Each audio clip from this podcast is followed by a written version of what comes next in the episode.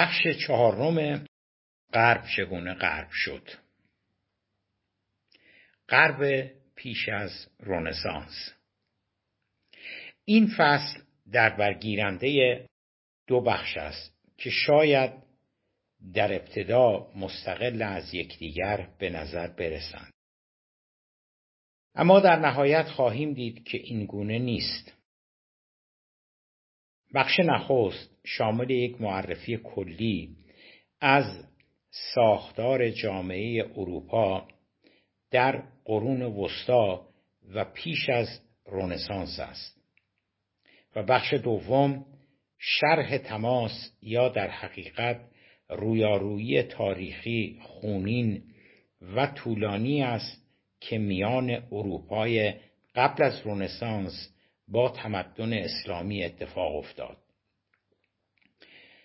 رویارویی که در تاریخ به نام جنگ های صلیبی شناخته می شود. اما این دو بخش از چه رو به کار این کتاب می آیند؟ تکلیف بخش اول که روشن است شناخت ابتدایی نسبت به اروپای پیش از رونسانس مقدمه ضروری برای آشنایی با تحولات تاریخی بعد از آن است تحولاتی که نهایتا منجر به شکلگیری اروپای امروزی شد اما توضیح چگونگی ارتباط جنگ های صلیبی با موضوع کارمان قدری دشوارتر به نظر می رسد. این جنگ ها از دو بابت با موضوع کار ما ارتباط پیدا می کنند. جنبه نخست شامل اثرات تمدنی آشنایی با جوامع اسلامی بر اروپای قرون وسطا می شود از جمله عللی که برای به وجود آمدن رونسانس ذکر کرده اند اتفاقا همین اثرات است نکته دوم برتری دریایی چشمگیر اروپاییان در جریان این جنگ هاست. در پایان جنگ های صلیبی مسلمانان به منظور جلوگیری از بازگشت مجدد صلیبیون تمامی بنادر منطقه شامات را در دریای مدیترانه منهدم می کنند. یعنی بنادری که امروزه در سوریه اسرائیل و جنوب ترکیه هستند. این اتفاق اروپاییان را وامی دارد تا برای ارتباط با شرق به جستجوی راههای جدیدی بروند.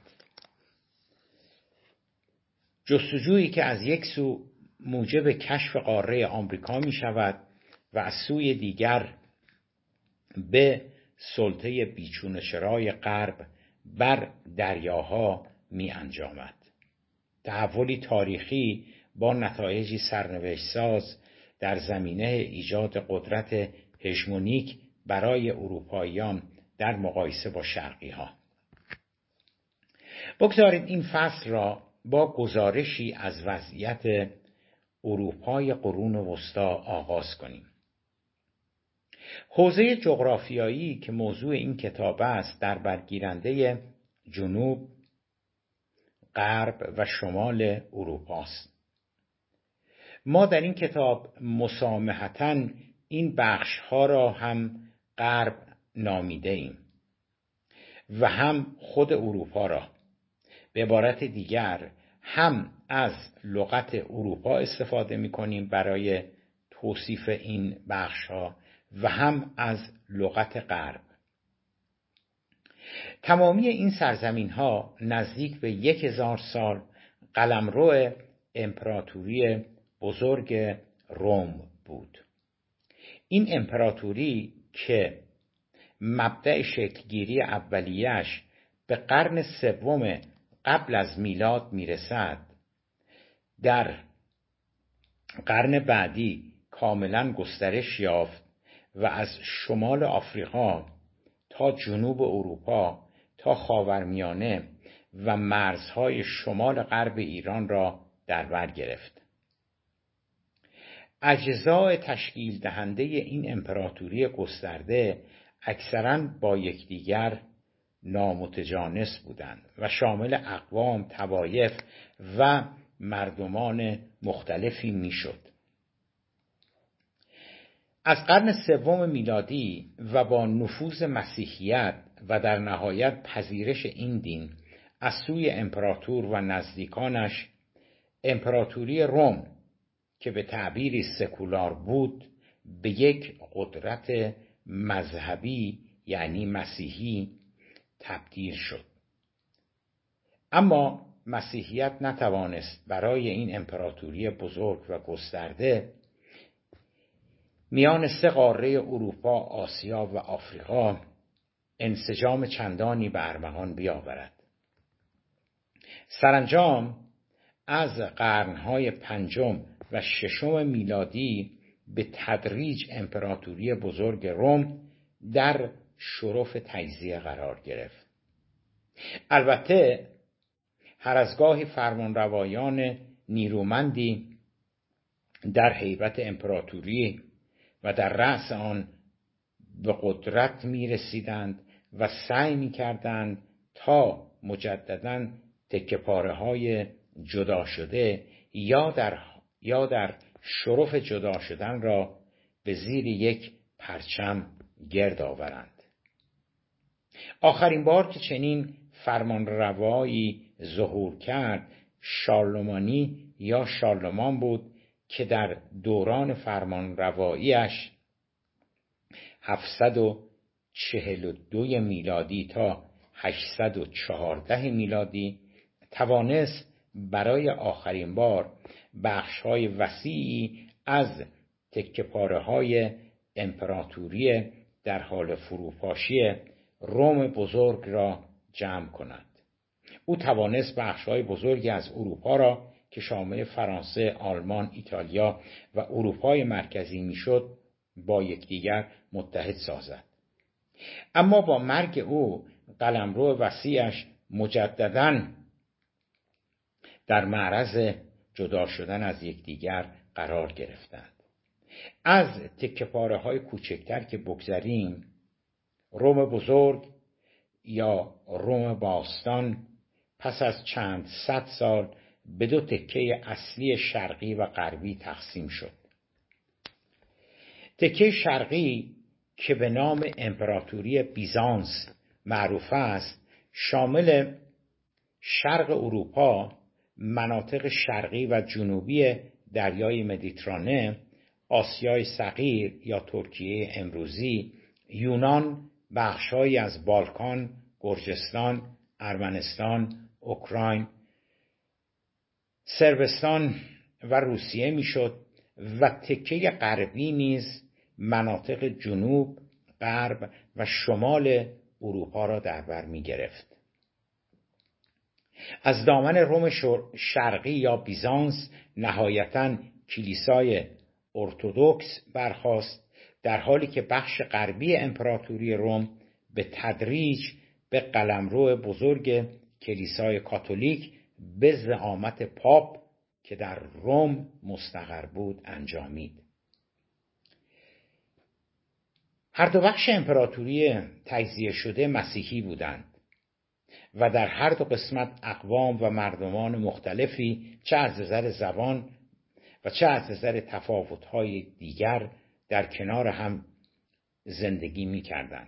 می توان گفت عدم تجانس در بخش غربی بیشتر هم بود اقوام ژرمن شامل آلمان، اتریش و بخشهایی از سوئیس فرانک ها فرانسوی ها که فرانک ها که شامل فرانسوی ها بخشهایی از بلژیک و بخشهایی از سوئیس می شدند رومی ها بریتانیایی ها و کتالان ها در شمال اسپانیای امروزی وایکینگ ها مجارها اسکاتلندی ها نورمن ها و سایر اقوام دیگر جملگی در قلمرو کلیسای کاتولیک در بخش غربی امپراتوری گرد هم آمدند و همانطور که گفتیم بخش غربی امپراتوری روم را تشکیل دادند. در حقیقت بجز عامل دین عامل دیگری برای انسجام و یکپارچگی آن اقوام و توایف متعدد وجود نداشت. بنابراین با محو قدرت مرکزی در هیبت امپراتور روم یا فرمانروای مقتدری همچون شارلمانی هر یک از فرمانروایان هر یک از فرمانروایی های کوچکتر و پراکنده به تدریج تبدیل به دهها خورد قدرت در اطراف و اکناف جنوب غرب و شمال اروپا شدند.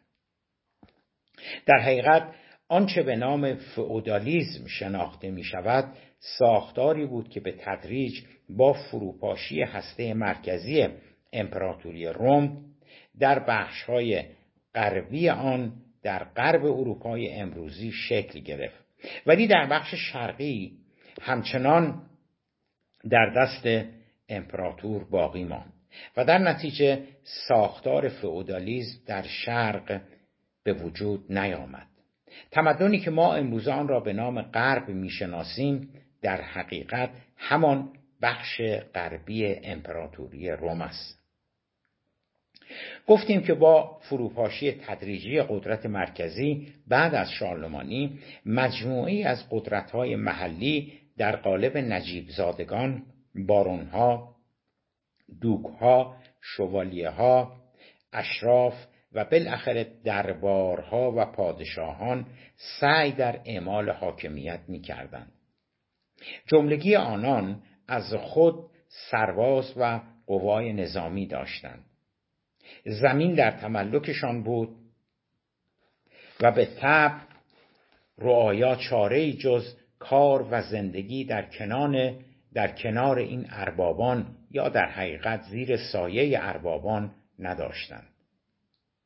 ظرف چند قرن بعدی صدها قلعه و برج و بارو همچون قارچ در اطراف و اکناف اروپا و در هر کدام یک فعودالی همچون یک پادشاه در منطقه تحت قلم روش به فرمان روایی مشغول بود.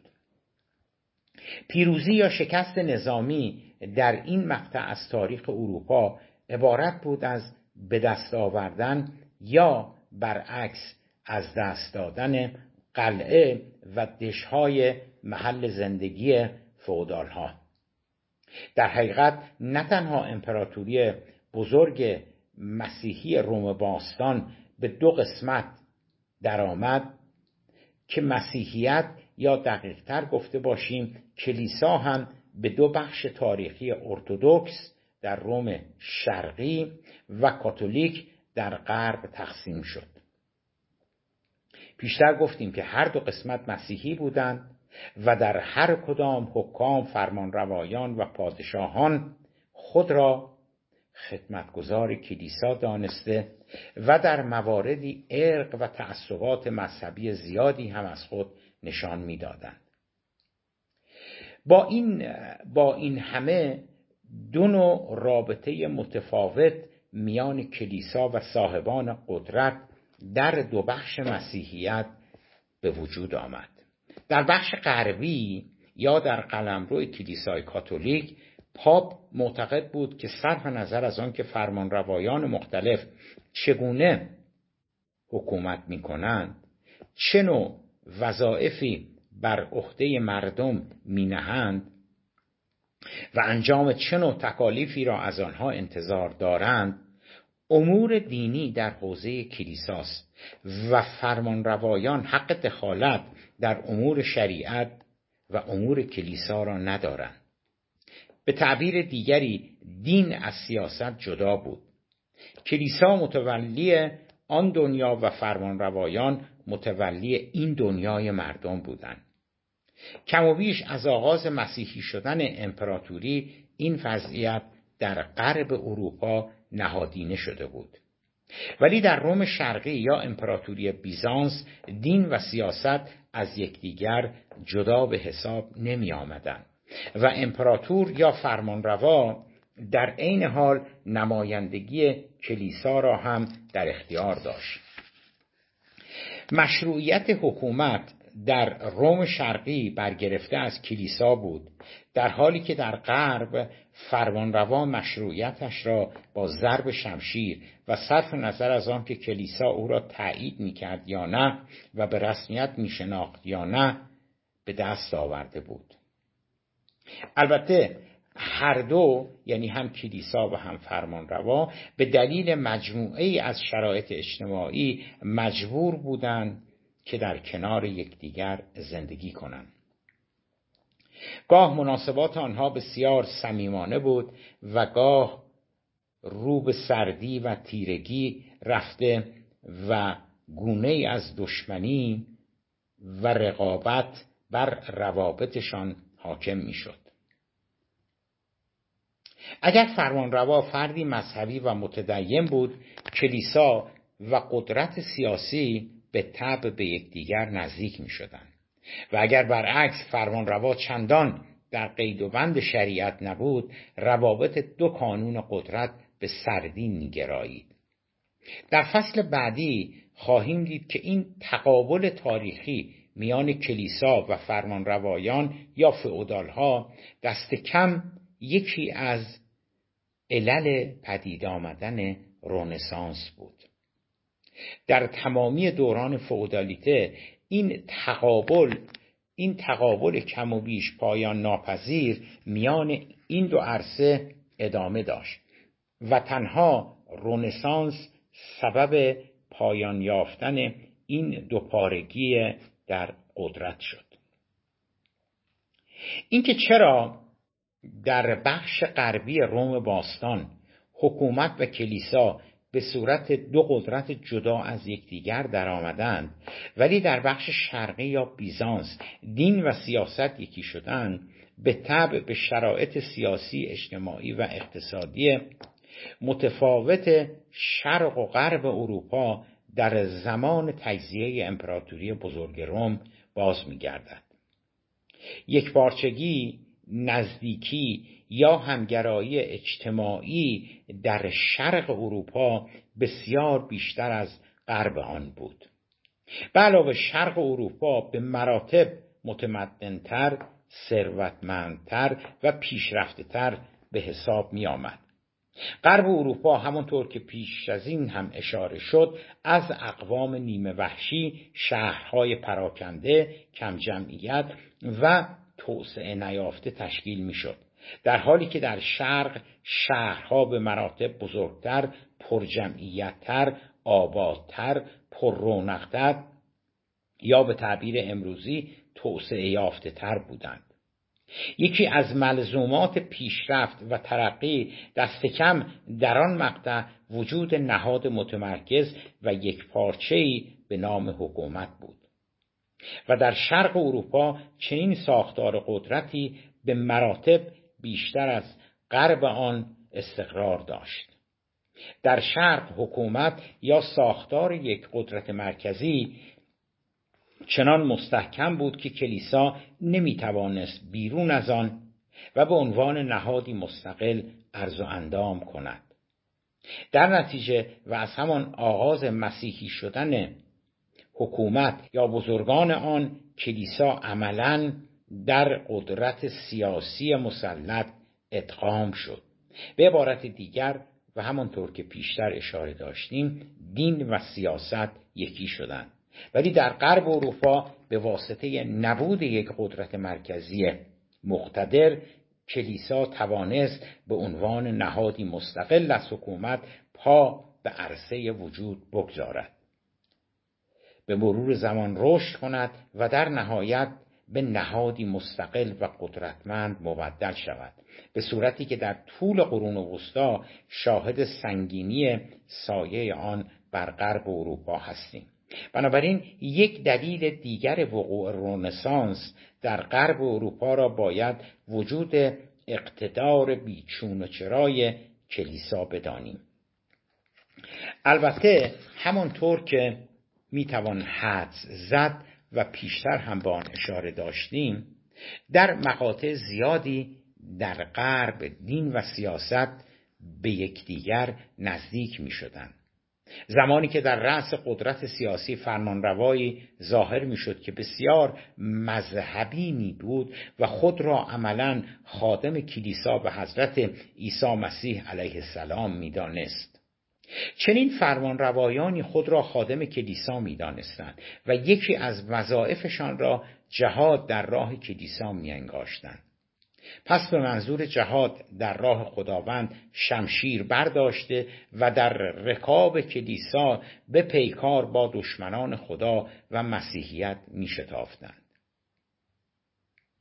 نمونه برجسته چنین رویارویی با دشمنان مسیحیت جنگ های صلیبی با مسلمانان بر سر تصاحب سرزمین مقدس یا خاورمیانه امروزی بود که به مدت دو قرن یعنی از 1100 میلادی تا 1300 میلادی به طول انجامید.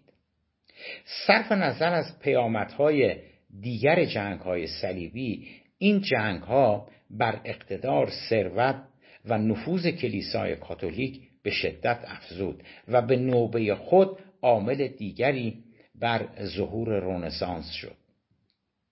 از مناسبات مذهبی که بگذریم به ساختار نظام فئودالیته ای می‌رسیم که با شروع قرون وسطا در غرب اروپا شکل گرفته بود. واضح است که به دلیل پراکندگی جغرافیایی و اجتماعی اروپا نمی‌توان از یک ساختار مشخص که در همه آن بخشها به گونه یکسان شکل گرفته بوده باشد سخن گفت در بخشهایی از اروپا بر اثر آب و هوا و شرایط جغرافیایی تفاوتهای بعضا زیادی در عرفیات، باورها، هنجارها و سنتهای محلی وجود داشت. به عنوان مثال در مناسبات اجتماعی جنوب اروپا و حوزه مدیترانه یا منتها علیه شمال آن در مناطق اسکاندیناوی به یقین تفاوتهایی دیده می‌شد. اما شمای کلی کم و بیش یکسان بود. در یک جامعه فعودالی شالوده مناسبات اجتماعی در مجموع در سه محور اصلی خلاصه می‌شد. محور اول عبارت بود از مجموعه روابط میان فعودال منطقه و رعایایش محور دوم مناسبات میان پادشاه و فئودال و بالاخره حوزه سوم مراودات کلیسا با هر سه حوزه رعایا و مردم فئودال و پادشاه. پیشتر اشاره کردیم که فقدان یک قدرت مرکزی نیرومند باعث به وجود آمدن نظام فئودالیته در بخش غربی امپراتوری روم شد. بنابراین نخستین ویژگی این نظام برقراری ثبات و امنیت در قلمرو حرف اودال توسط خود او بود و پادشاه یا قدرت مرکزی در مناطق متعلق به او حضور چندانی نداشت. لذا به عنوان دومین ویژگی نظام فئودالیته پادشاه تملک فئودال بر منطقهش را به رسمیت می شناخت و اگرچه فعودال ها خدمتگزار پادشاه خوانده می شدن لکن در منطقهشان از استقلال کامل برخوردار بودند. آنها برای خود سپاه قصر برج و بارو داشتند و در یک کلام در منطقهشان حکومت می‌کردند به انگام جنگ با لشکریان خود در خدمت پادشاه قرار می گرفتند و در زمان صلح مبلغ مشخصی به پادشاه به عنوان مالیات می پرداختند. همچنین حق مالکیت و فرمانروایی آنان بر منطقه یا قلمروشان همچون سلطنت نسلا در نسل به ارث می رسید. حتی اگر روابط میان یک فعودال با پادشاه به عللی تیره شده و حتی به درگیری نظامی می انجامید و فودال شکست می خورد پادشاه فرد دیگری از همان خاندان را به ریاست آن منطقه برمیگزید. و حق نداشت اموال و هستی فعودال شکست خورده را تصاحب کند. گاهی که پادشاهی جاه طلب و مقرور به قدرت می رسید و بنای زیاد خواهی می‌گذارد اشراف با یکدیگر متحد شده فعودالها با یکدیگر متحد شده و در برابر او می ایستادند یا پادشاه قدرت طلب را وادار به عقب نشینی می کردن یا کار به سالها و مدتها رویارویی نظامی می کشید اگر بر پادشاه غالب می شدن او را عزل و یکی از اعضای خاندانش را به جای وی بر تخت سلطنت می نشاندند. چنین رویدادی در سطحی کلان در سال 1215 میلادی در زمان فرمانروایی پادشاهی به نام جان در منطقه‌ای که امروزه شامل انگلستان و بخشهایی از فرانسه است اتفاق افتاد. جان که پادشاهی سرکش و جاه طلب می بود پس از به قدرت رسیدن بنای زیاد خواهی گذاشت. در نتیجه کار به جنگی وسیع میان او و قوای متحد فودالها کشید. و پادشاه سرانجام شکست خورد. اشراف پس از پیروزی و به منظور جلوگیری از تکرار آن وضعیت یک سند تاریخی نوشتند به نام منشور مگناکارتا این منشور را باید یک نقطه عطف تاریخی در حوزه سیاست و حکومت در اروپا دانست. در این سند برای نخستین بار حدود کلی اختیارات و وظایف پادشاه تعریف شده بود. به بیان دیگر پادشاه افزون بر آنچه که در سند یا منشور مگنکارتا آمده بود نمی‌توانست حقوق دیگری مطالبه کند. تدوین سند یا منشور مگنکارتا اعمال قدرت مطلقه و خودکامگی از سوی پادشاه را دشوار می ساخت و راه را برای شکلگیری پارلمان در انگلستان هموار ساخت. جان در ابتدا به پذیرش منشور تن داد. ولی از آنجا که ذاتا جاه طلب و سرکش بود. یک سال بعد تجدید قوا کرد و مجددا به مقابله با فعودالها برخواست فودالها این بار بعد از شکست جان او را از سلطنت خل کرده و فرزندش را به نام هانری سوم بر تخت نشاندند. در این حال منشور مگنکارتا را هم توسعه دادند و به منظور جلوگیری از اعمال قدرت مطلقه توسط پادشاهان خودکامه‌ای همچون جان برای نخستین بار پارلمان را در انگلستان در سال 1216 میلادی تأسیس کردند.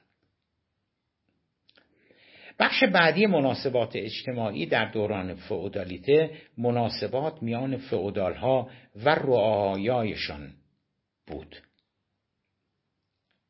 به رغم وجود تفاوت‌های محلی این روابط در اروپای غربی کم و بیش از شکل واحدی پیروی می‌کرد هر رعیت یا صرف هم در قبال کار کردن در زمین ارباب و هم به واسطه زندگی در منطقه وی نسبت به ارباب خود یک رشته تکالیف و وظایف مشخص داشت. در بهار هر سال او باید مقدار معینی از زمینهای ارباب را شخم می‌زد و در طول سال تعدادی از احشامش را اسب و قاطر گاو را برای کار بر روی زمین های ارباب در اختیار وی یعنی در اختیار ارباب قرار می‌داد. در هر هفته تعداد روزهای معینی باید برای ارباب کار می‌کرد و مقادیر معینی ارزاق گوشت مرغ تخم مرغ لبنیات و هیزم سالیانه به ارباب تحویل می‌داد. چون در حقیقت مستعجر ارباب تلقی می‌شد. یک رعیت هرگز حق نداشت منطقه اربابش را ترک کند. و به عبارت دیگر می‌توان گفت که رعیت جزء دارایی های ارباب یا فعودال شمرده می‌شد. اگر فعودال به جنگ می‌رفت رعایا هم باید با وی می‌رفتند. چنانچه دختر یک رعیت ازدواج می‌کرد و یا پسرش را می‌خواست به مدرسه که تعلق به کلیسا داشت بفرستد باید مبالغ معینی به ارباب پرداخت می‌کرد چون در حقیقت آنها هم یعنی فرزندانش هم جزو دارایی های ارباب محسوب می. و به تعبیری اختیار آنها هم همچون خودش در دست ارباب بود اگر رعیتی موفق می مبلغی پول پسنداز کند می توانست با پرداخت آن به ارباب خود و خانوادهش را آزاد کند. همچنین اگر رعیتی از منطقه ارباب فرار می‌کرد و به مدت یک سال و یک روز مجددا به دست ارباب نمیافتاد ارباب نمی‌توانست او را بگیرد او رعیت آزاد شده تلقی می‌شد و دیگر ارباب نسبت به او هیچ حقی نداشت. قانون توسط ارباب یا ها تعیین و اجرای آن در قصر در قصر وی انجام می گرفت و زندان هم توسط معموران او اداره می شد. البته از عواست قرن دوازدهم در انگلستان و بخشهای دیگری از اروپا محاکمه توسط اربابها متوقف شد و به جای آن توسط هیئت منصفهی مرکب از دوازده نفر از معمرین و ریش سفیدان آن منطقه صورت می گرفت. محاکمه توسط جوری یا هیئت منصفه به تدریج در مابقی اروپا هم رواج یافت و شکل رسمی محاکمه ها در غرب شد.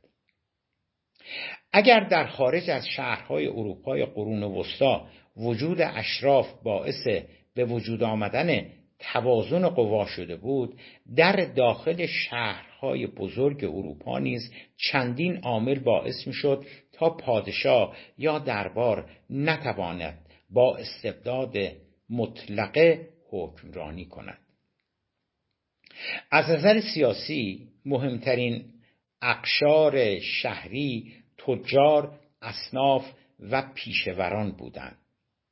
دربار سه منبع درآمد داشت. زمینهای خالصه کشاورزی مالیات به دست آمده از فعودالها و بالاخره مالیات تجار و اصناف در داخل شهرها. با توجه به معلوم بودن محصول سالیانه یا اجاره املاک خالصه درآمد حاصله از این دو منبع مشخص بودند بعد از منشور مگناکارتا و تشکیل پارلمان مالیات از اشراف هم تقریبا دارای حساب و کتاب شده بود. میماند مالیات از اصناف و تجار درون شهرها که در اینجا هم دربار دارای قدرت مطلقه برای تعیین مالیات نبود. در دوران قرون وسطا محصولات کشاورزی و دام زیربنای اقتصاد را تشکیل می‌داد که عمدتا در منطقه فعودالها تولید می‌شد این کالاها توسط تجار و اصناف در شهرها جابجا و توزیع می شدند.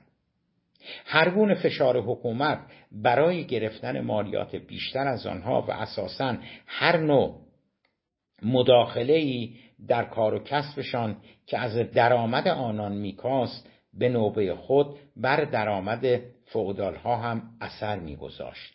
طبعا هر قدر درآمد تجار و اصناف درون شهرها بیشتر بود قدرت خرید برای محصولات فعودالها در بیرون شهرها افزایش میافت بنابراین فعودال ها اگرچه در پایتخت و محل استقرار دربار و پادشاه زندگی نمی کردن اما به گونه غیر مستقیم باعث به وجود آمدن نوعی توازن قدرت میان تجار و اصناف و پیشوران ساکن در شهرها در یک سو و دربار در سوی دیگر می شدند.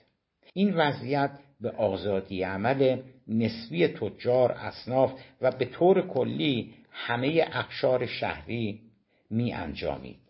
نخستین و مهمترین پیامد این استقلال عمل نسبی این شد که به تدریج در طی قرون وسطا اصناف مختلف و تجار توانستند درون پایتخت و شهرهای بزرگ اروپایی انجمنها یا اتحادیه های سنفی ایجاد کنند. که در زبان لاتین به آنها گیلدز می‌گفتند. در کل می‌توان گفت که عملکرد این اتحادیه ها مستقل از حکومت و قدرت دربار بود. اعضای هر سنفی از میان معمرین و بزرگان خود آن سنف قاب می شدن و همه امور مربوط به آن سنف از جمله چانزنی بر سر میزان مالیات یا وضع قوانین و مقررات و هر مورد دیگری که ارتباط به امور آن سنف پیدا می کرد در حقیقت توسط خود آن سنف و نه مداخله حکومت تحقق میافت رابطه اروپا با شرق در قرون وسطا. تا به اینجا ساختار کلی اروپای قبل از رونسانس را تشریح کردیم. کار اصلی ما در اصل از این نقطه به بعد است که اروپا در نتیجه رونسانس دچار یک دگرگونی بنیادی شده و در نهایت از دل این تحول غربی که ما امروزه می‌شناسیم زاده می شود قبل از ورود به پدیده رونسانس و پیامدهای بعدی آن مجبور هستیم به بود دیگری از اروپای قرون وسطا بپردازیم. پرداختن به این موضوع صرفا به منظور آشنایی و فهم اروپای این دوره نیست بلکه از یک بعد دیگر هم این آشنایی برای ما ضرورت دارد.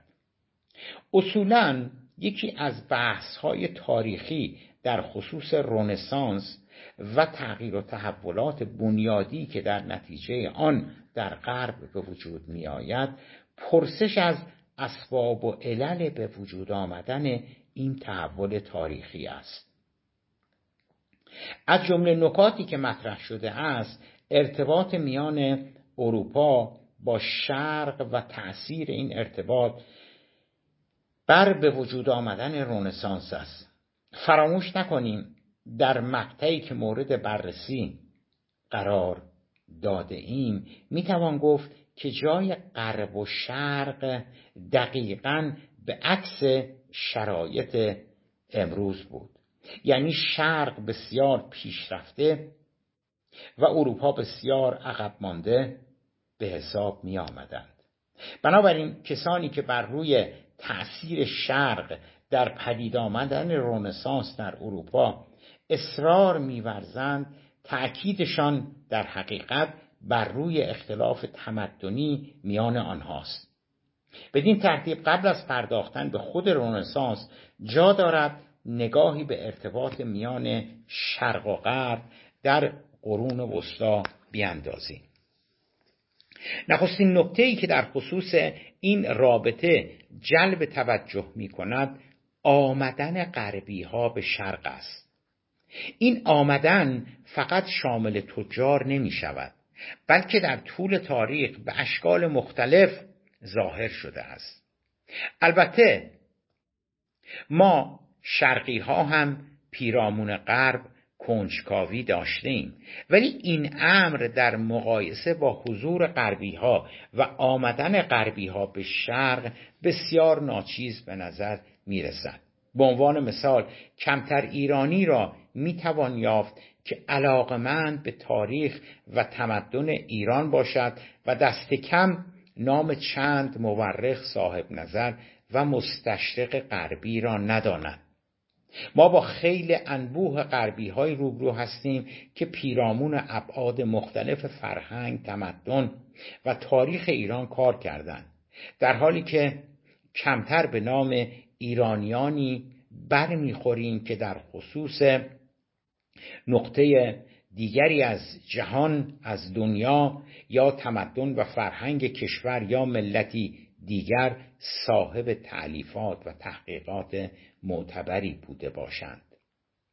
در حالی که ما صدها اثر و نوشته در قالب رساله کتاب گزارش مقاله تحقیقات سفرنامه خاطرات و غیره از غربی ها در مورد ایران مردمانش فرهنگش تاریخش مذهبش تمدنش و غیره داریم.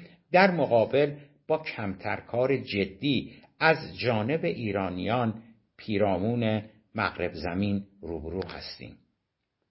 البته در قبال این بیدانشیمان نسبت به غرب و در مقابل حجم غنی دانش آنها پیرامون شرق پاسخ ما این بوده که غربیان برای قارت استعمار چپاول و سلطه بر ما مجبور بودند که پیرامون ما مطالعات گسترده انجام دهند. به طبع ما چون در مقام قارت و استثمار مغرب زبین نبودیم نیازی هم نداشتیم که در مورد این مناطق شناختی پیدا کنیم. منتها بعید به نظر می رسد که کسی این مقلته یا مقالطه را به عنوان دلیلی جدی بپذیرد. اشکال این نحوه استدلال آن است که سوال از فقدان تحقیقات و بررسی ما ایرانیان پیرامون غرب و غربیان را بی پاسخ می‌گذارد. ضمن آنکه بسیاری از مطالعاتی که توسط غربی ها صورت گرفته ربطی به استعمار و استعمارگری ندارد و بیشتر به جنبه های علمی، تاریخی، فرهنگی و اکادمیک می‌پردازد و در جهت بالا بردن دانش و شناخت بهتر از موضوع است. در حقیقت یکی از نکاتی که غالبا در موضوع شرق و غرب پیش می آید این است که به نظر می رسد غربیان در مقایسه با شرقیان در طول تاریخ دارای روحیه کنجکاوی بسیار بیشتری بودند. در حالی که ما با نامهای مردان و حتی زنان اروپایی فراوانی در تاریخ روبرو می‌شویم که گام در سرزمین های ناآشنا و کاملا بیگانه نهاده اند در مقابل کمتر با مشرق زمینی مواجه هستیم که دست به این گونه اقدامات زده باشند. چرا این گونه بوده است؟ چرا اروپاییان همواره به سیر و سیاحت و رفتن به سرزمین های ناشناخته و غریب علاقمندی و کنجکاوی نشان داده اند اما شرقیان کمتر چنین خصوصیتی داشتند چرا اروپایی ها از طریق خشکی و یا با کشتی راهی سرزمین های دور شدند ولی ما نرفتیم. چطور شد که در طول تاریخ هزاران مبلغ مسیحی برای گسترش مسیحیت راهی شرق آفریقا و آمریکا شدند اما کمتر ایرانی عرب هندی یا چینی سوار بر کشتی شد یا با کاروانی به راه افتاد تا در سرزمین های دور و ناشناخته به تبلیغ اسلام آین هندو بودایی و مکتب کنفسیوس بپردازد. البته در مواردی تجار عامل بردن اسلام به شرق آسیا و چین بودند. چطور شد که در همین قرون وسطا که مورد بررسیمان است هزاران دریانورد اروپایی دل به آبهای ناشناخته و اقیانوسهای سهمگین زدند و موفق به کشف سرزمینهای جدید شدند یکی قاره آمریکا دیگری استرالیا. سومی زلاند سومی زلاند نو را کشف کرد. چهارمی راه جدید آبی از اروپا به شبه قاره هند را گشود. پنجمی جنگل های آمازون را در نوردید. اما هیچ چینی، هندی، ایرانی، ترک یا عربی به فکر رفتن به سرزمین های دیگر نیفتاد. واقع مطلب آن است که این حس ماجراجویی این علاقه و حس کنجکاوی به سیر و سیاحت و جسارت و شهامت گام نهادن در آبها خشکیها جنگلها و ارتفاعات سر به فلک کشیده و در این حال رویارویی با مردمان ناشناخته و غریب از خصوصیات بارز اجتماعی غربی ها در طول تاریخ بوده است.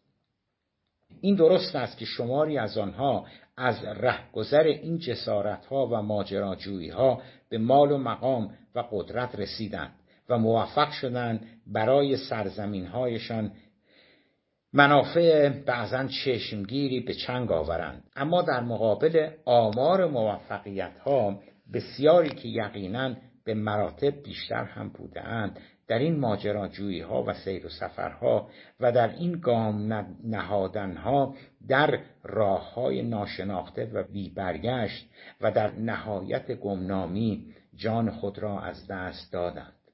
اگر کریستوف کلمب ماژلان واسکودگاما و یا کپتن کوک توانستند آمریکا یا استرالیا را کشف کنند قاره آفریقا را دور بزنند و از دریا به شرق برسند فراموش نکنیم که در مقابل هزاران دریانورد دیگر اروپایی بودند که بر روی عرشه کشتیهایشان در پهنه اقیانوسهای بی انتها بر اثر گرسنگی، تشنگی، بیماری یا طوفان مردند و با کشتیهایشان به قعر دریاها رفتند و یا به دست دزدان دریایی به هلاکت رسیدند. برخی این خصوصیات غربی ها را به روحیه ماجراجویی آنها نسبت داده و بعضی هم آن را ناشی از حرس و طمع اروپایی ها می دانند و در مقابل شرقی ها را به دلیل داشتن روحیه عرفانی مناعت تب قناعت تسلیم و بینیازی می ستایند برخی برعکس غربی ها را متحور خلاق و دارای ذهنی کنجکاو تعریف کردهاند و در مقابل شرقیان را به رخوت جمود و بیتحرکی متهم می کنند. آنچه مسلم است این دل به دریا زدنهای اروپایی ها را نمی‌توان هنر و صفت ذاتی آنان دانست و نه برعکس عیب و آر و مایه ننگشان همانطور که نرفتن شرقیان به اطراف و اکناف عالم از طریق خشکی یا دریا را هم نمی‌توان عیب و ایرادشان دانست و نه متقابلا هنرشان. چنین داوری هایی آغشته به نجات پرستی و فاقد ارزش آکادمیک است. اگرچه به حسب ظاهرشان بسیار فریبنده و منطقی به نظر می رسند قضاوت صحیحتر آن است که صفات ویژگیها و الگوهای رفتاری و اجتماعی غربی ها همانقدر مولود و معلول شرایط طبیعی و اقلیمی محیط زندگانیشان بوده که رفتار هنجارها و برخوردهای اجتماعی شرقیان. آنچه در این میان بیشتر به کار ما مربوط می شود پیش افتادن و در نهایت تسلط غربی ها بر دریاست. در حقیقت یکی از دلایل تاریخی غربی شدن غربی ها و چیرگی آنها بر شرق موفقیتشان در دریا بود. برخلاف باور بسیاری از ما که سلطه غربیان را ناشی از انقلاب صنعتی و گسترش اروپا در پرتو این تحول می‌دانیم. واقعیت آن است که چیرگی آنان بر ما قرنها قبل از آن و کم و بیش از زمانی پایه گذاشته شد که غربی ها توانستند بر دریا مسلط شوند. در حقیقت پرتغالی ها در حدود سه قرن قبل از انقلاب صنعتی توانسته بودند از طریق دریا به شرق آمده و مناطقی را در خلیج فارس از جمله جزیره قش احتمالا هرمز به اشغال خود درآورند. موفقیت غربی ها در دریا در این حال یکی از دلایل به وجود آمدن رونسانس هم است. صد البته که انقلاب صنعتی توانست کشتیهایی به مراتب مجهزتر سریعتر مسلحتر و بزرگتر در اختیار غربی ها بگذارد.